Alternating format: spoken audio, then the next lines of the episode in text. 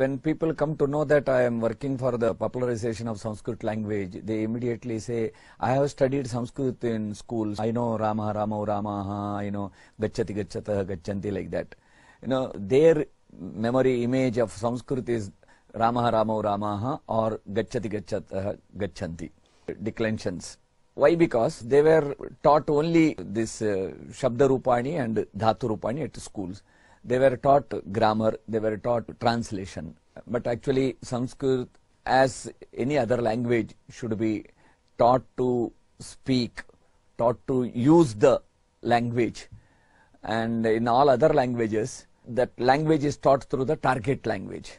Sanskrit is the only exception where Sanskrit is taught through other languages. Even examinations are also conducted in other languages.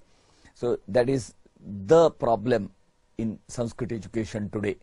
So that has to be made more attractive. If Sanskrit language teaching is attractive, then more number of students uh, see if they are taught to speak the language then today there are 5 crore students at school level who opt Sanskrit.